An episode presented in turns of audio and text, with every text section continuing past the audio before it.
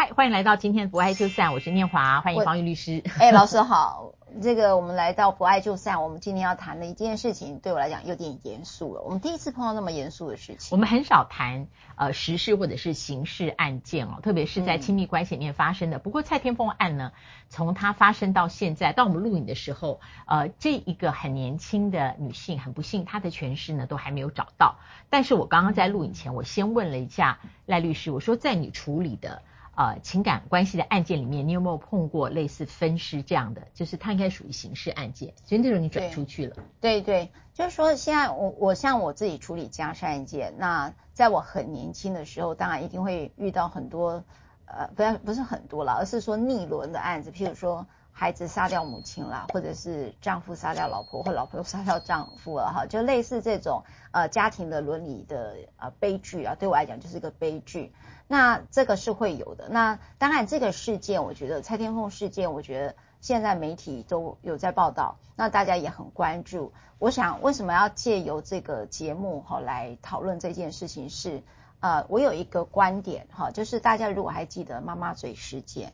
嗯哼，好，嗯，那同样也都是呃社会新闻媒体不断的在报道，那当然也跟很多人想要理解到底发生什么事是有关联性的。那我想要在这边的事件里头做几个探讨，就是说到底为什么家庭伦理或者是蔡天凤事件，她是疑似被她的前夫的家人哈，包括她的前夫可能是属于呃就是可能是杀人或过失致死哈，这个目前在香港法院。好，或者是香港的法界都在讨论，它到底是一个过失致死案呢，或者是一个杀人案，都还在讨论。那原因没有别的，也就是说，呃，很骇人听闻的，呃，因为他的死后的一个处理就是相当的呃少见，呃，应该是说他相当的分散，然后看得出来是很花心思，然后对于在整个破案的过程里面，大家的感受就是。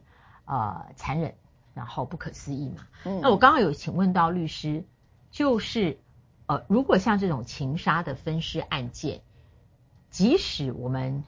啊、呃、找到了全尸，但他对于他是不是故意杀人，我们一般人理解是呃这样的一个很不幸的惨死，那当然是有人谋杀跟故意杀人，但这个中间在。啊，判刑的时候会有距离跟难处，是不是？是，也就是说，呃，像以英美法来讲，他们的谋杀跟呃当下的呃杀人事件，或者还有一个第三段，如果在台湾的话叫记忆一份杀人，也就是。它有好几段的这个杀人情节的法条，它是会有不同的适用，甚至到一个更轻的，就可能叫叫过失致死。所以很多的刑案辩护人针对于死亡事件的时候，他有好几个辩护方向。像我刚才讲，你是是不是谋杀，或者是你当时因为冲突的一个杀人事件，或者是一个过失致死案，甚至还包括到有人会以为说这是一个正当防卫。好，或者是精神耗弱，也就是说他当下可能是处在一个什么状态，所以呢，一个呃，你们现在看到的一个刑事案件，其实在法律上的一个辩护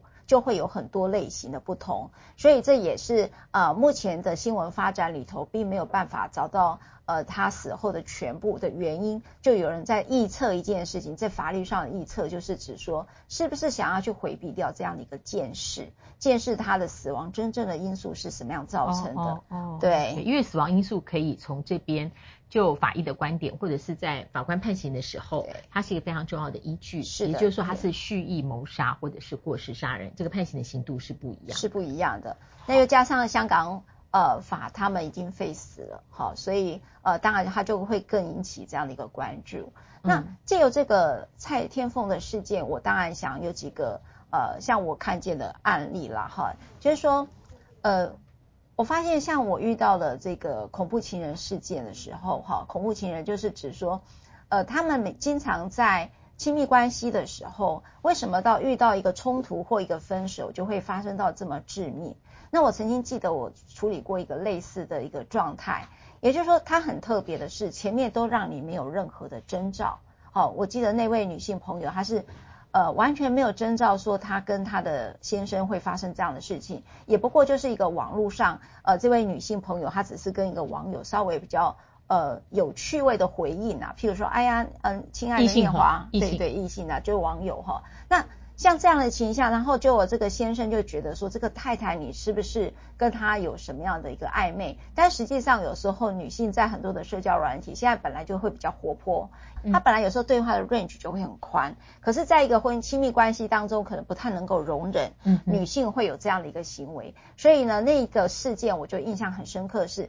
完全没有家庭暴力史，这是我很少见的。因为我们的家庭暴力史通常都会有迹可循，但是我刚好在那个案子当中，哎，我发现完全没有哈，所以有时候我会也提醒法院了，就是说。你不要过度的认为说继续发生危险，用保护令用继续发生危险来做证明。我说，那你是要我集满几张验伤单，你才会认为叫继续发生了危险？那那个案子就让我有一个很大的提醒，因为我本来认为的家庭暴力、亲密关系之间的暴力都会有一些症状哈，就是前面有发生什么事情，也就是那些危险讯号是有，但是我刚好在那个案子是没有看见，那就是没有看见之后，呃，其实很快的他就收到了一个案子，就是一个。呃，一个死亡事件，哇，然后那个很错愕，因为他的过程到后面其实跟蔡天凤事件，他虽然不是分，但是你会看到，呃，他们在处理灭证这一件事情，灭证就是我刚才讲，无论你是杀人或过失致死，或者是精神耗弱的，他们就会开始有很多的处理，譬如说，他说啊，其实我是要跟他殉情啊，或者什么的，你会发现，呃，行为人在这件事情上就有很多。呃，在处理灭证的时候，你就会发现这些情节就开始，呃，属于我们推理小说里面的一个一环，就是有让人家开始会推理你为什么会这么做哈。所以呃，这个遗憾，我觉得我有一个观点，就是为什么亲密关系会走到这里，会变成一个犯罪事件？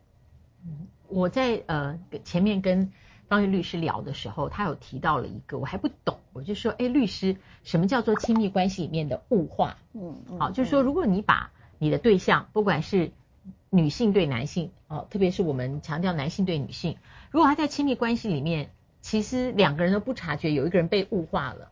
后来他的残忍手段或凶暴行为出现的时候，他会没有当事人的感感受，对，他就是没有任何他者，哈，嗯，也就是说他会认为他就像一个东西，我把它摔破了，就像把它弄成碎片，把它丢到垃圾桶一样，就是说。当我们把一个人不当人而物化的时候，你会发现他在做毁灭的时候是非常的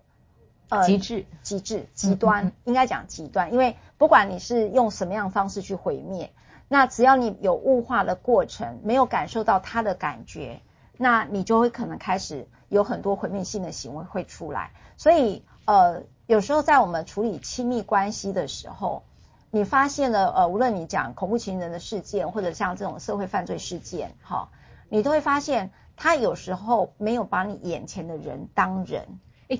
诶，因为我们刚刚在聊到物化的时候，对不是多问了方宇律师好些呃想法，因为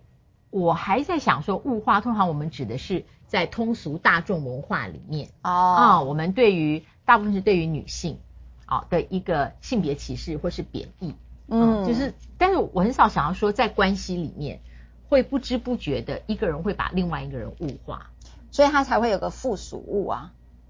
就举例来讲，你是我的亲密关系之间的伴侣，但是我可以去跟别人玩，好，就是说外遇，我也不用在乎你的感受，因为你是我的东西啊。所以你一旦外遇，我就受不了了。所以这个物化其实我们未必是那么表浅的，像我们讲啊，是我们在通俗的这个大众传播里面。啊，把女人当花瓶啊，或是把她当成一个只是一个性幻想投射的一个对象，不止这样，是不是？我就说，在这个关系里面，有一个人呢，他几乎是唯一的王，绝对的主权，那其他的都是因他而生，伴随他的需要而供应的。其实这个就是关系里面一个不知不觉的物化。对，然后把它当做你的附属品，嗯、也就是说，他这个人的感受不重要，你的感受最重要，因为他不是人。所以在这个关系当中，只有他配合你，没有你去尊重他的独立自主性的状态，这是都我说的物化的亲密关系中的物化。那我们今天看一个刑事案件的时候，会觉得很惊悚，然后就是啊、呃、不忍卒睹，然后也呃不敢听。但是当方玉律师你讲到这个物化的时候，其实我第一个的反应，我刚刚第一个反应就是说，哎，我在跟我先生互动的时候，嗯，就是我有没有有的时候会有这种。不知不觉的，就是呃，他勾引我的不管是呃体贴啊、关心啊、行动啊，是理所当然的哦，就是对对，把这种供应呢当做这个关系里面呢以自己为主的一个正常哦，我们不察觉，但是当我们有这样的一个态度的时候，如果你经过五年、十年、二十年、二十五年的亲密关系的时候，他这个伴侣在你的眼中，你会不会不知不觉物化他？诶，很有可能。嗯，事实上，我觉得呃。我自己看见的，就是说，我们经常把另外一个人工具化，嗯，就是他可能就是我的提款机，或者你可能认为他就只是我出去炫耀说，哦，我有个主播太太，举例了哈。也就是说，当你把一个人扁平到去，就是说说去人化哈，对我来讲就是去人化，就物化就是一个去人化的过程。你可以把它角色化，你也可以把它工具化。我觉得最极致的、最严重就是到物化。那我觉得它就是一层一层，所以有没有一种状态哈？不管你是跟爸爸妈妈之间像啃老族啊，你就不会觉得你把你父母亲已经物化了吗？嗯嗯嗯嗯，对不对？嗯。然后你看有一些呃婚姻亲密关系当中，你觉得说，哎，我我跟他结婚，他只是有一个什么功能，所以他的感受跟他的情绪你根本不在乎，因为他就是你的东西而已。所以我觉得有一个地方，当我们还有爱跟连接，我为什么不爱就散，一直在花大跟跟老师一直花时间在讲，因为这个里头是有个爱的成分。当你的爱没有再去检视跟觉察它的存在的时候，你会不知不觉，因为可能关系的过于理所当然，你就会开始工具化，嗯，然后形式化、工具化，然后去人化到物化。如果说一个关系里头到变成这样，你都很难想象，当这个东西你不愿意让它拥有的时候，你再再也不是一个杯子的时候，你到底有什么样的脚可以走得开这样的一个关系？是在法律的部分，刚刚有一个很关键，为什么蔡天凤还讨论那么多？是香港在哇一九六六年哦就停止执行死刑，一九九三年就废除死刑。那废除死刑这个新闻也去提到，事实上香港的犯罪率是降低的哈，嗯、但是虽然也发生很多的凶杀案，但是都被判终身的监禁。那也就是说，呃，我们大概每次在讨论这个议题的时候，因为遇到比较让人家觉得呃很骇人听闻的哈的时候，我们都每次都会讨论到废死这件事了哈，但是我们节目上并没有说要去。说这个议题啊，但是也是让各位知道，呃，如果这样的一个事件在台湾发生的话，台湾的规定，杀人者还是有死刑这个规定哦，死刑、无期徒刑或十年以上有期徒刑。那呃，这个还有一个预备犯哈，那重点是杀人二七一条还是一个死刑的规定。那此外呢，呃，刚才我跟老师也特别，他在问说，为什么大家会去？呃，当然就是行为人哈，就是我们都不知道是谁哈，因为无罪推定嘛哈，我们不知道是谁。那这样的行为人为什么会有这个过程哈？就是我们说可能去呃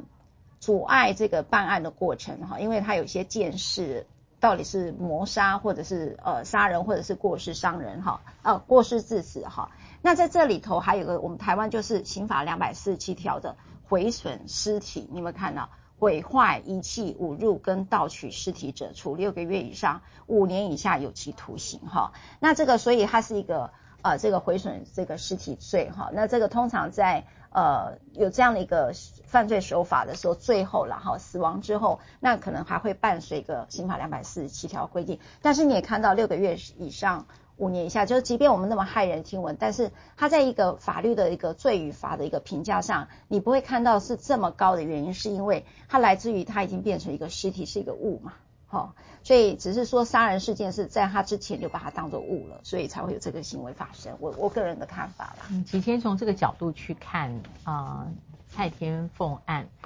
哦，分尸案从关系里面的物化跟被物化来看。我最后只想说，其实呃，职涯是每个人在人生里面通常占据很长的时间时间，嗯，嗯，而这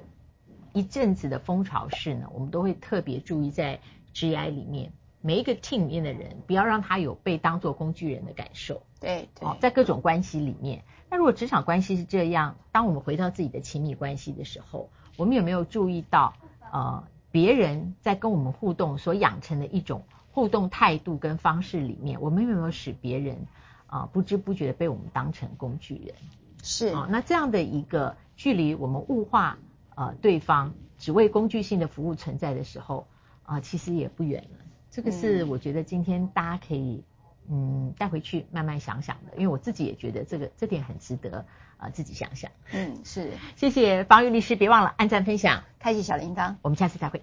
拜拜。